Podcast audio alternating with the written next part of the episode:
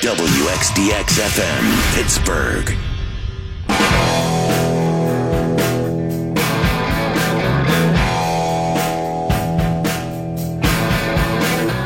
We are one day away from the opening of Steelers training camp in Latrobe. You take a cooler, sit on the hillside, and pretend you can analyze what's happening. Uh, this training camp and preseason won't be any different than almost all the others. Just about every position is decided, and most of the roster spots are too. Although a, few spots are up for grabs. Free safety is probably going to be Sean Davis. Probably. Davis is a good talent, and I think the job is his. The Steelers just want to light a flyer, a fire. And then we see an inside linebacker, uh, how that's going to shake down. But in the base 3 4, it's going to be Vince and Bostic. Matakevich is a ham and egger. I don't care what the depth chart says now. And don't forget that crap about safeties instead of linebackers. I think that's a smokescreen because the ILBs ain't no good, but the safeties ain't much better.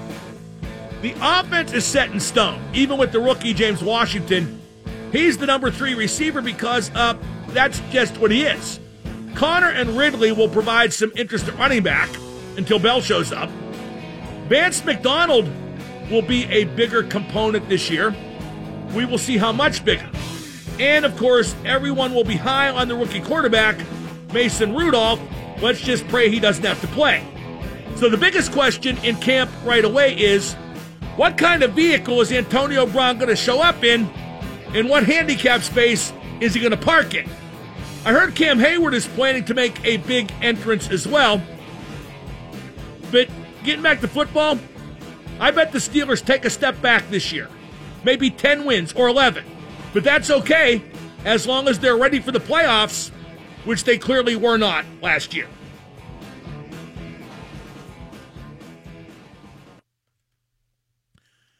Second game brought to you by 84 Lumber, helping you build the right way since 1956. Uh, I want your thoughts on the Buckos being red hot, red hot, to the top. They are red hot. Do they feel like a playoff team yet? Do they feel like a 500 team yet? And what about that roller coaster of inconsistency? Say what? Uh, 26 and 17, then 14 and 31, then 12 and 1. And uh, Dickerson, Marte Polanco, great in July. In June, not so much.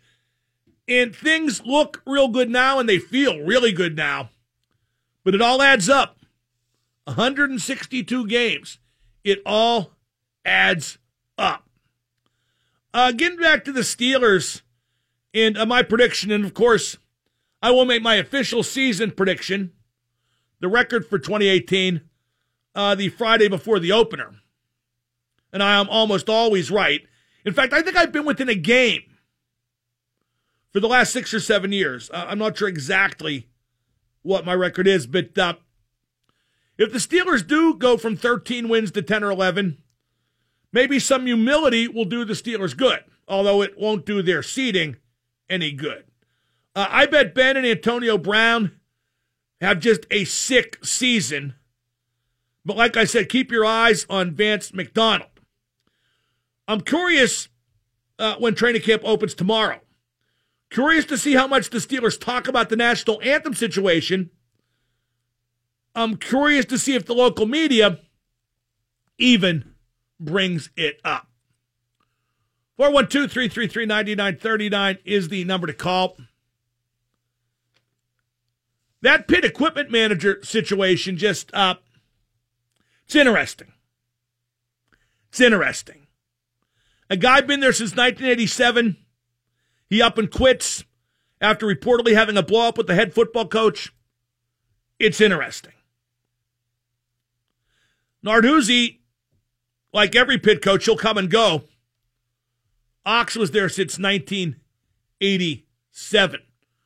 Uh, we talked about the Gurley contract. Terrell Edmunds, the Steelers' first round pick, signed four years, 10.8 mil, $6 million signing bonus. We got Derek Grant uh, the newest Penguin. He's on the show at 5:15. I'm curious to see why a center signed with a team that already had five centers. I don't anticipate a trade, but how can you not? And if a center does get traded, it'll be Brassard. It obviously won't be Sid or Gino. They just signed Cullen. They love Sheahan. So it'll be Brassard. I like Grant. He's a solid bottom six. And he would have to clear waivers to go to the minors.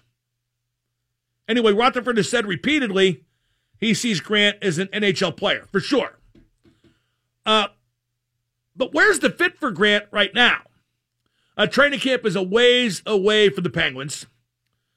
But waiting to see how the lines fit will be epic. And I keep hearing about Riikola on defense, the Finnish kid. They like him. But center is the most intriguing spot. I don't know what Grant's other options were. But why would he sign with the Penguins to be a scratch? Or potentially get sent to the minors, although he'd have to clear waivers, so that won't happen. Uh, if Brassard isn't traded, it might be Sprong who gets traded. Or if Brassard really does play wing, Sprong might get traded. But I honestly don't know what value Sprong has in a trade. And you'd have to be pretty committed to Brassard at wing, uh, give him a legitimate shot there to trade Sprong. Hagelin could get traded, but would have very little value in a trade. Really, the only legitimate value Hagelin has to the Penguins is if he plays left wing with Gino and Phil, because he's the perfect fit to do what those two don't. Now, if Phil is on the third line by way of artificially created balance, it kind of kills Hagelin's use to the Penguins. Uh, so when summer turns to fall, it will be intriguing for the Penguins. What I said before, if Brassard moves to wing, maybe they trade Sprong. I don't see that either because you know, Sprong is cheap. You have him for a while, and Brassard has one more year on his deal. So, six centers.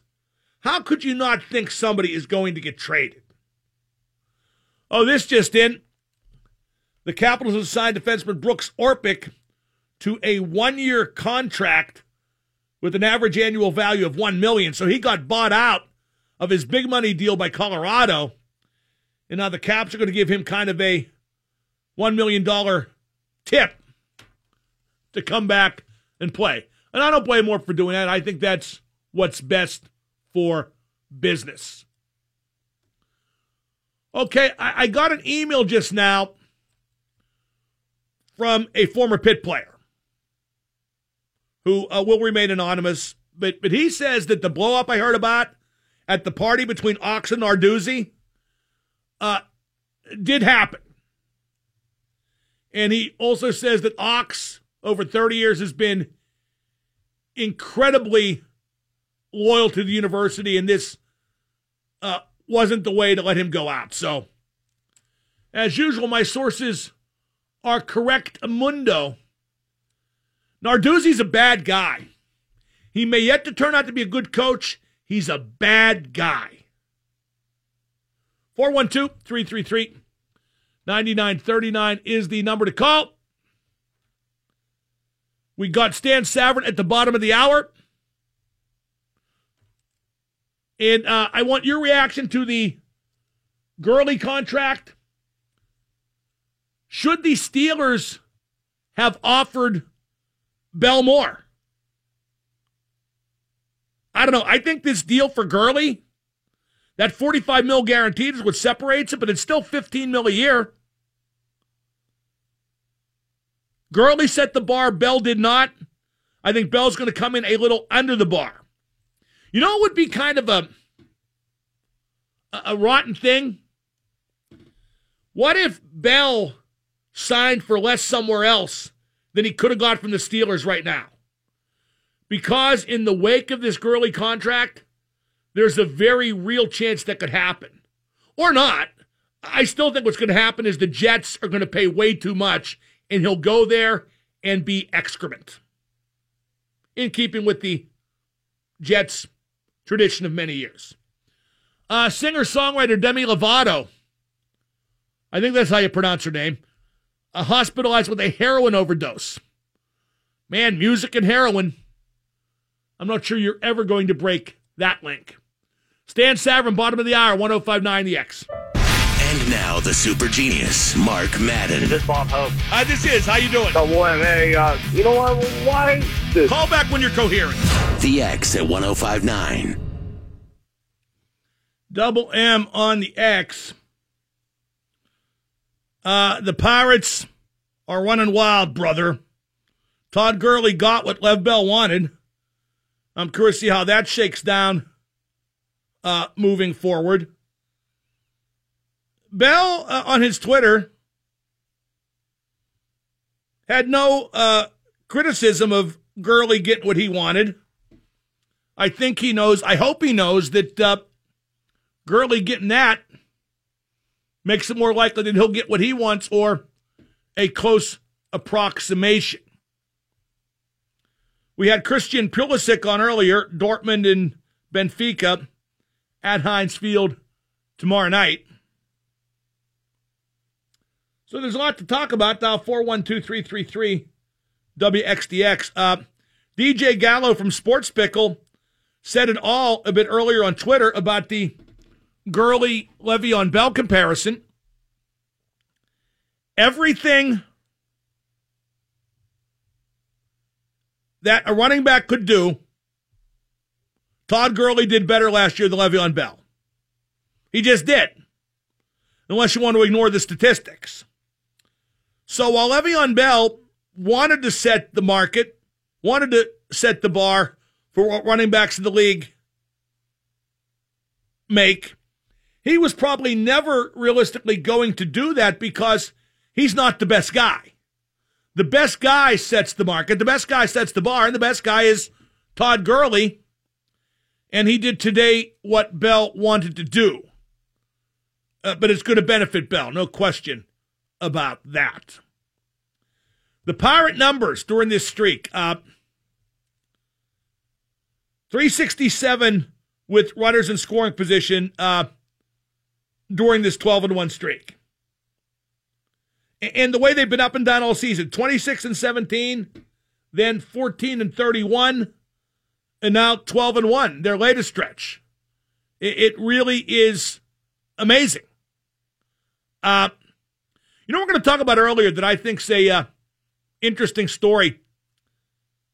This guy from the St. Louis Cardinals, his name's Daniel Ponce de Leon, which is a great name. And uh, he pitched seven innings of no hit baseball last night in his first ever major league start. And he got pulled because of pitch count. And I'm like, really? This guy has a chance to do something no pitcher has ever done in the history of Major League Baseball, which is pitch a no hitter in his first career MLB game, and you pull him because of pitch count? Have we really been overwhelmed by the minutia of baseball? The metrics? Have they overwhelmed us to the point where you lose track of history being made, where you lose track of what fans want to see, where you lose track of a, a good story? I simply cannot believe they pulled the guy. Uh, back to the Bucks. It'd be great if the Pirates won tonight because then you will have clinched a series win in Cleveland, and uh, then the Mets series. You got to win three out of four against them. And uh, oh my God, is this true? Oh my God, it just came in front of me. Ponce de Leon got sent to the minors today. He pitched seven innings of no hit baseball, and then got sent to the minors. And that right there is why the Cardinals trail the Pirates now. And okay, I don't know why they send to the minors, whether it's, you know, service time, all that nonsense, but if you knew you were going to send it to the minors, and I bet you knew that last night when he was pitching, let him finish the game. Let him try for immortality. Then again, if he gets it, it's even harder to send him down. How do you send a guy down? after he pitches seven innings of no hit baseball in his first ever major league game. I mean, they could bring him right back up, but I, I don't know. I, I again, the minutia, the metrics, managing by rote instead of feel.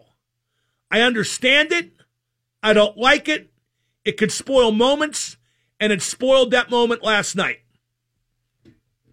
412 333 9939. Up next, we talk to the godfather of Pittsburgh sports and Stan Savran on 1059.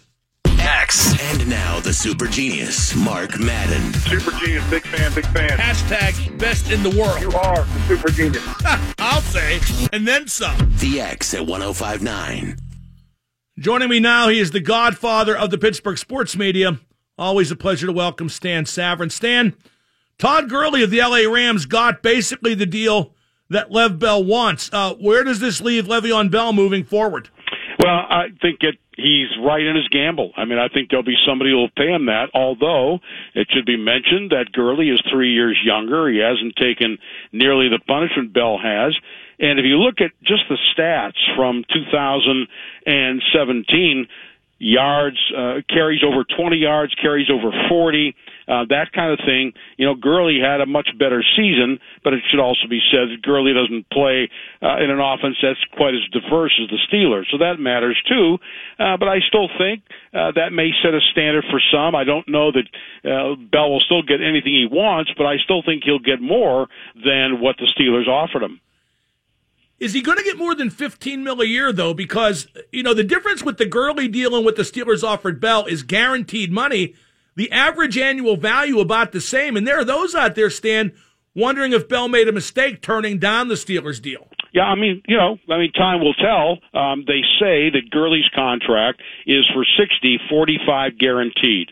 Um, I don't know that we know exactly what they guaranteed him. I know he could have made a guaranteed 30 million over the last two. Uh, my understanding was Mark at 33 for two years was guaranteed, which would put it kind of right in line with 45 um, over a three-year period. Uh, I mean, I don't know if that. It certainly ups the standard for running backs, and I still think that Bell will get what it, get what he wants.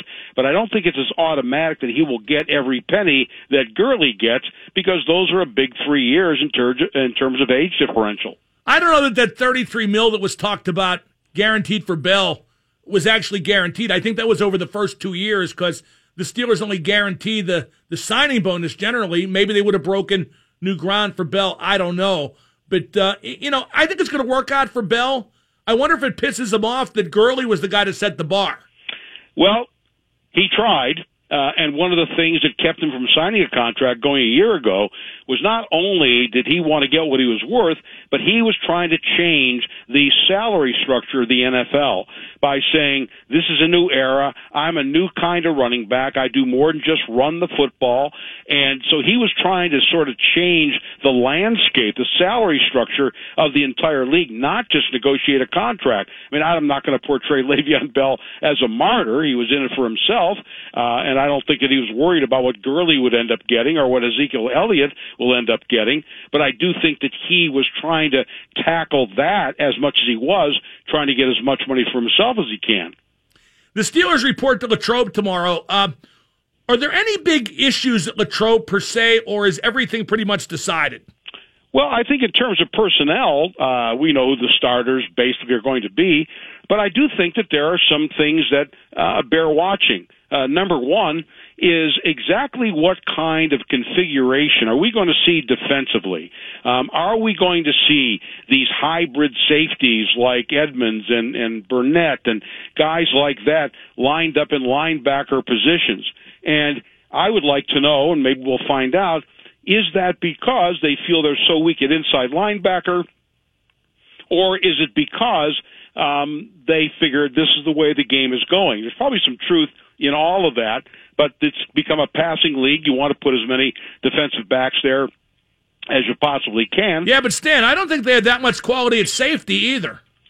No, I, but that's why they're changing the, consider, uh, the the configuration of it. That's why they're not relying on the typical free safety, strong safety. They they're going to probably going to play three safeties and three cornerbacks, so that the responsibilities are much different than they've been in the past. Again, maybe as a cover up, because they don't have a legitimate number one inside linebacker, and usually an inside linebacker stays on the field, one comes off. I can't think of an inside linebacker that they have on the field that I would want out there in a passing down. And also with the more safeties and defensive backs, that changes the again the you know the deep responsibilities we saw Mike Mitchell get burned on so much. Stan, turning to baseball, how much do you buy into this Pirates uh, hot streak? As turning a corner, as a harbinger of bigger and better? I mean, in terms of the long term franchise or just for this season? This season. Uh, I would say that they're in it. I don't think they'll make it. Um, although the Braves lost again today, they're now just three and a half games outside of the second wild card with enough time to get there. Uh, the problem they're going to have, of course, they're going to have to climb over an awful lot of teams. Uh, eventually, they're going to cool off. I don't care if you're the Yankees, Red Sox. Um, you know, you're not going to keep winning like this or playing this brand of baseball. Uh, so the question is, how long will the cool off period take, and how much will they lose in the standings? Again, I uh, I don't think they're going to make it for a lot of those reasons, but I also think you can't deny that right now they are definitely in it. Although again, it took a, a ten game winning streak to get there. Uh, last night uh, seemed like an affirmation, however temporary. Stan, the club Kluber and run roughshod over Cleveland uh, was very impressive, and if they can win that series, get at least two out of three there, I think they come to that New York Mets series that starts Thursday at PNC with like real momentum, uh, not not not kind of momentum, not fake momentum, but real momentum. Well, the key was beating Kluber. Once you do that, you know you have to look at you're going to get you're going to get Bauer tomorrow. They're going against a rookie tonight. Um, also, even with Bauer tomorrow, you're going with Taillon, who's been really good the last month of the season. I'm not calling they're going to sweep, but if you take two out of three of that series, um, that's a real good start. Again, you win 10 games in a row, maybe it gets to 11 tonight, you're going to cool off. The question is, what kind of cool off period are you going to have?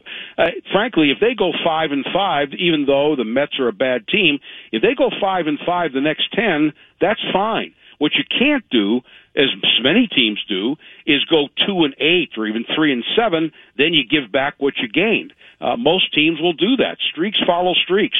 But if they can just keep an even keel for the next five, the schedule does toughen up because they're going to have to deal with a lot of contenders. Uh, Colorado, the Giants are still very much in it. Colorado, the Cubs are going to be here. Um, the Cardinals are still in it. There's a lot of teams. Forget that they're three and a half out. There's three teams behind them, only a half game or a game behind them. Uh, so again, the next 10 days, and that of course goes beyond the trading deadline, that will determine whether they're not they're going to actually be in this. Again, I think it's a a really steep climb because they're not going to keep hitting like they're hitting, and they're not going to you know win ten games in a row at any point the remainder of this season. We're talking to Stan Savran. He's brought to you by the law firm of Shenderovich, Shenderovich, and Fishman. Uh, Stan, uh, you mentioned the trade deadline. I'm not sure the Pirates are going to make any significant additions, but I don't think they can dump salaries that are in their starting lineup. I think the clubhouse would fall apart if that happened because they called the GM's bluff from 10 days ago. And I don't think the fan base, what's left of it, would stand for it either. Uh, now that you've gotten close, um, I don't know. We talk about adding. I, I you know, I, I look and say, well, what would they add? Uh, now, again, we probably are overvaluing what they're doing now because of how well they've played the last ten games. Again, uh, that's not to dismiss what they've accomplished, but that's just unrealistic. Uh, Marte's hitting, you know, 380 during that time. I mean, that that's not going to continue. But if you're looking to add, I mean, where where would you add? Um, right now, you wouldn't add anybody to the outfield if you're looking for that.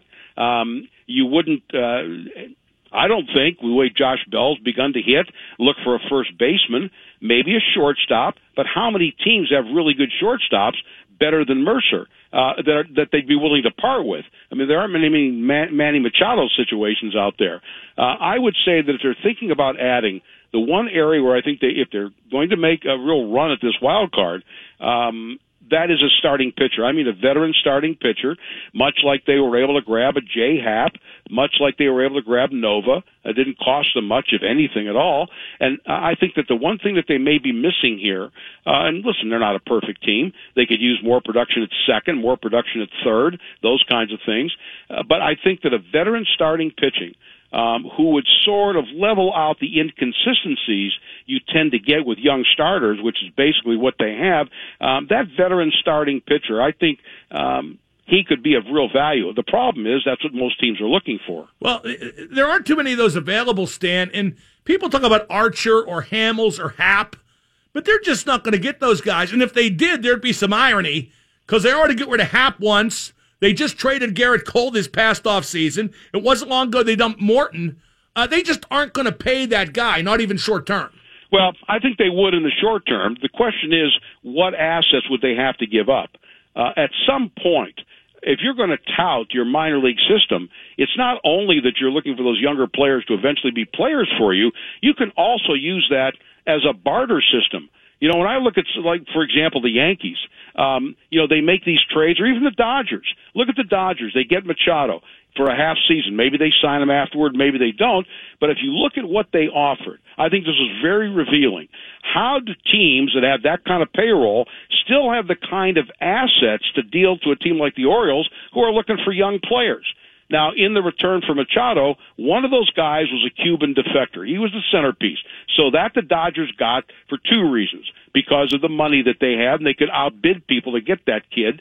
And the other thing is, they're in they're Los Angeles, for God's sake. I mean, here's this kid. He's a defector from uh, you know Cuba. I mean, do you think he wants to play in Detroit or Pittsburgh? I mean, he, he wants to walk on the street, and you know maybe he runs into Taylor Swift. I don't know, uh, but but that's a big advantage for them. But if you look at the other people that they offered to the Orioles, they were draft choices. They were guys that they have cultivated. Um, and if the Pirates are going to sit here and say, well, we're building through the draft, sometimes the Yankees have done it. The Red Sox did it to get Chris Sale. How do teams like that – with those payrolls and their winning percentages, how can they offer those kinds of assets to get players now to give up players for the future? And that is they draft well. Now the Pirates say they've got a lot of guys, and this would include Austin Meadows. Maybe if you're looking to make a big strike, and I don't mean for a rental. I'm talking about for a younger pitcher who would help you right now and in the future. Then maybe you have to part with you know an Austin Meadows. Maybe you have to uh, part with a, a Tyler Glasnow. Maybe you have to. Stan, they're they're just not going to do that. Well, you got to have guts. It takes some guts, um, you know, to go out there and make the big move. Uh, how do you explain the inconsistency, both with the Pirates as a team and individually with guys like Marte and Polanco and even Dickerson? I just compared the Pirate outfielders in June statistically to how they're doing in July. Stan, it's like night and day. They're like doubling all their stats. I know. And again, it's a it's a short term analysis. Um, I mean, Dickerson's been fairly consistent all year long, except now for the power surge um, that he's had. Um, I, also found it interesting in the ten game winning streak, and everything looks good and rosy when you're winning. I don't recall one boneheaded base running play um, or bad throw from either Polanco and Marte, and we know that that's part of their DNA. Are they finally getting it? Well, I have my doubts about that. I think I think what uh, Marte overslid a bag or something, but you know what I'm talking about. I here's I look at them, and my thought was then as it is now. They weren't as good as they look when they were nine games over 500. They weren't as bad as they were when they were 14 and 30, or whatever that stretch was, and they're not as good as they appear to be now. The answer is somewhere in the middle. I predicted they would win 78. I might be a couple low, but when you balance things out, that's what they are. We know that there's talent in there, um, but again, to be a consistent contender, you have to be consistent on the field. They haven't been. Again, I don't think this is an accurate portrayal, but I also don't think it was an accurate portrayal when they were 14 and 30. They're somewhere in between, and it'll all average out at the end of the year. Stan, will they make the playoffs? Will they top 500? Uh, I think they've got a chance to top 500. I just don't think they're going to make the wild card. Stan, good stuff. I'll see you Thursday on your show. All right, Mark. Thank you. That's Stan Savran. I'm Mark Madden. Up next, we'll talk to Bob McLaughlin. You're listening to 1059 The X. And now the super genius, Mark Madden. Mark, uh, love the show, man. Hey, Mark, how you doing, fella? All hail Double M. The X at 1059. Double M on the X. I'm joined now by Bob McLaughlin. Bob brought to you by 84 Lumber. Uh, Bob, what's your take on the Todd Gurley contract? For those tuning in, Gurley got the deal that Lev Bell wanted, or at least pretty close. Four years, 60 million, and the key number, 45 million guaranteed. And, and that really is the difference between whatever the Steelers offered Bell and what the Rams gave Gurley. Yeah, and what a big difference, Mark. I mean, uh, everybody's writing about how this destroys the running back contract, their money now, and puts it in another atmosphere. It, it helps it, you know, putting it where it is now, and especially, you know, with a running backs like Lev Bell, Zeke Elliott, guaranteed to get paid coming up here soon. But it doesn't really fix it, though. Um, they're still signing wide receivers like Brandin Cooks to 16 million per year. Um, you got Julio Jones who wants his money. So, yeah, it sets the bar at a new level. But somebody like Lev Bell may not be happy with that level if wide receivers are still getting that much more. So he's going to get paid, no doubt about that now. Um, it's just going to be a question of what the guaranteed money is. You think he'll get paid as much as Gurley? It's going to be close, but no, I don't think it'll be more than or I, I don't much. think he'll get as much guaranteed money. I think he might get the same average annual value maybe even a, a, tad higher, but he won't get the same guaranteed money. And Bob, I think that reflects that Gurley is a better running back than Bell. Well, rather, Gurley certainly had a better season last year than Bell did. Right. He's a better running back right now, coming off Offensive Player of the Year last year, so he's got that. You know, and obviously they use that to great strength in negotiations. But you said something earlier in the show that I, I don't know if Bell doesn't get his guaranteed money. There are teams out there who are going to want a player like that very badly. And maybe he only gets a four year deal, but in that, he gets X amount guaranteed, like a 17 million per year or something, just to get him signed. And remember, it, no matter how many years we keep going back to the fact mark, after two, three years, it's not guaranteed. You can do what you want with these contracts. You know, so if you're going to sign them for a 45 million, now obviously they have every plan of keeping Todd Gurley there for the full extension of this deal. You know, with three years younger, they don't have a bit as big a risk as the Steelers do. Uh, you mentioned Julio Jones. He has a valid contract with Atlanta, but he's not shown up for camp. He says he wants his deal redone. Now, if this was a league where contracts were guaranteed, I would say that's nonsense. Show up and go to work. But the NFL can cut players anytime it chooses. Why shouldn't Julio Jones hold out and renegotiate when he feels he's outperformed his contract? Yeah, that's a great question. And, you know, I'm usually the guy who says, look, you signed a deal, maybe with one year left in it. If you're that much out of whack with your performance to pay, then you start to renegotiate or you look for a better deal. But you've got owners, you've got teams all over the league, Mark, that do this all the time now. So why shouldn't Julio Jones take his shot at it? I mean, their representation is looking at some of the numbers coming out right now. Like I said, Brandin Cook's getting the money that he got from the Rams. Julio Jones is due way more than that. So much more important to his team.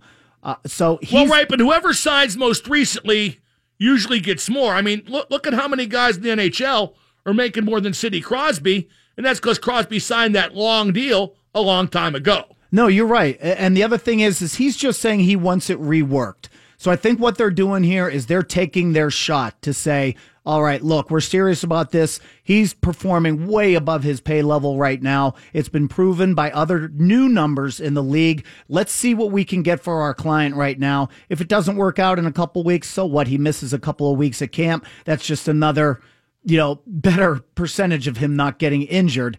And and it happens all over. People are getting new deals here and there just because of what they mean to their team.